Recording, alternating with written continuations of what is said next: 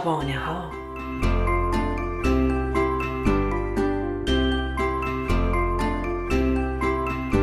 داستان امروز ما فلاکوی قهرمانه.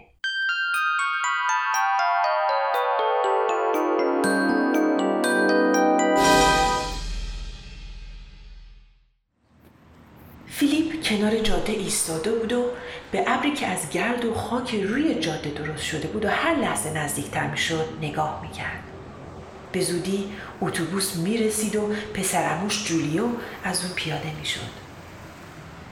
فیلیپ به اولاغ کوچیکش گفت خب فلکو وقتش رسیده و نباید دست و پای خودمون رو جلوی پسرموی شیک شهریم گم کنیم.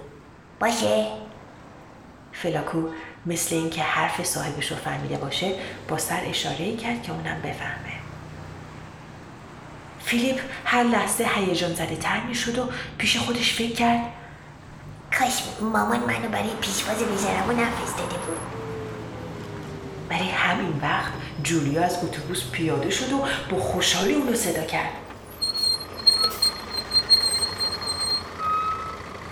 فیلیپ فیلیپ. فیلیپ اونو نگاه کرد. جولیو با خنده گفت بابا این چه تو استقبال از پسرمو توی که این همه راه از شهر اومده؟ فیلیپ سلام کرد. مسافرت چطور بود؟ جولیا جواب داد. خیلی بد بود. تمام مردم با مرغ و جوجه و موزاشون سوار اتوبوس شده بودن. تعجب کردم که چرا اولاغاشون رو نیاورده بودن. فیلیپ پاشو روی خاک کوبید. جولیا پرسید این همون اولاغیه که برای تولدت هدیه گرفته بودی؟ چقدر لاغره؟ فیلیپ با لحن قرقر گفت برای همینه که اسمشو فلاکو گذاشتم دیگه. فلاکو یعنی لاغر.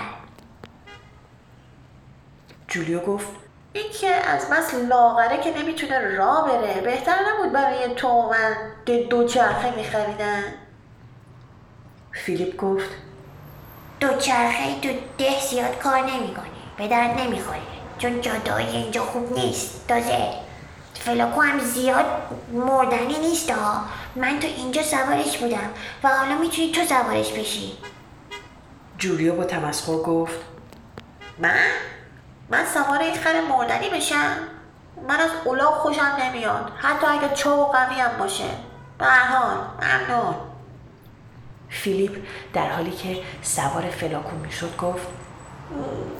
خیلی خوب ولی وقتی به رودخونه رسیدیم عقیدت عوض میشه. اونجا دیگه پل نداره.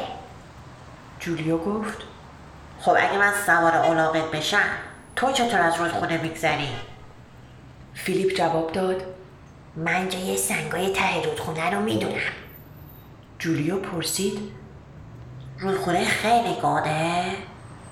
فیلیپ جواب داد نه کم عمقه ولی بعضی جاها گودالای عمیقی داره و سنگاش هم لیزن حالا تو مطمئنی که نمی‌خوای سوار فلاکو بشی؟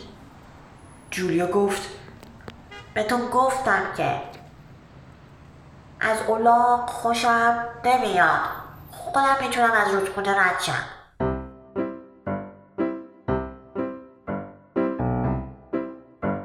وقتی به رودخونه رسیدن جولیو کفش و جوراباشو در آورد و خودشو به آب زد. فیلیپ تنابی به گردن فلاکو گره کرد و یواش یواش دنبال جولیو داخل رودخونه شد. وسط راه جولیو شروع به خودنمایی کرد. از روی سنگی به روی سنگ دیگه پرید و می‌گفت نگاه کن حتی یه قطره آب به من نباشه. و در حالی که به طرف فیلیپ برگشته بود گفت تو اولاغتو محکم نگه دار. ولی درست در همین موقع جولیو لیز خورد و تو یکی از این گودالای عمیق افتاد. فیلیپ شروع کرد به خندیدن. جولیو دستاشو به شدت تکون می‌داد و فریاد می‌زد. کمک کمک من شنا بلد نیستم. دارم غرق میشم. فیلیپ سر طنابو براش پرت کرد. ولی اونقدر وحشت زده شده بود که طنابو ندید. فلاکو لب گودال عمیق وایساد و فیلیپ همونطوری که دوباره طنابو به طرف جولیو پرت می‌کرد فریاد زد. تناب به سر جولیو خورد و اون این بار متوجه شد. دو دستی محکم اونو گرفت. بعد فلاکو اونقدر عقب عقب رفت تا جولیو رو به جای کم عمق رودخونه کشید. فیلیپ به پسرموش نگاه کرد. لباس قشنگش پاری شده بود. تمام دگمهاش پریده بود. موهاش در هم و شلوغ و پاهاش هم زخم بود. و کفشش هم که تو رودخونه ناپدید شده بود. فیلیپ از اون پرسید حالا میخوایی سوار فلاکو بشی؟ جولیو جواب داد فکر می‌کنم امتحانش بد نباشه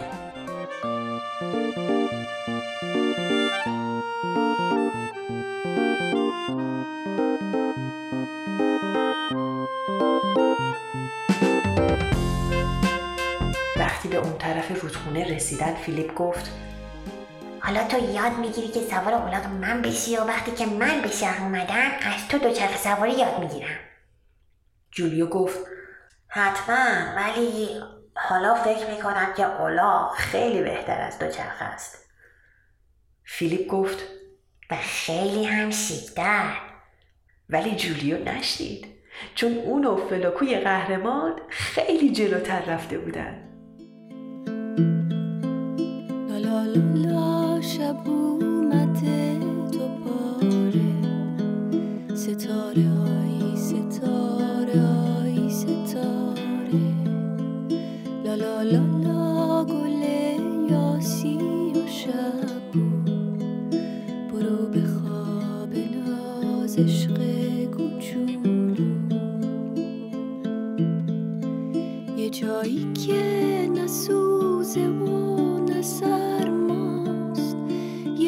که مثل چشمای تو زیباست. بری و شهر داستانی که شنیدید از مجله ورقا گرفته شده و با تهیه اجرا و کارگردانی شبنم معینی پور و با تدوین پریسا ثابت ساخته شده. کاری از Persian Media Production رسانه پارسی. زین پس می توانید تمام برنامه های ما را در وبسایت این رسانه به نشانی persianmediaproduction.org و نیز در شبکه های مجازی با همین عنوان دنبال کنید.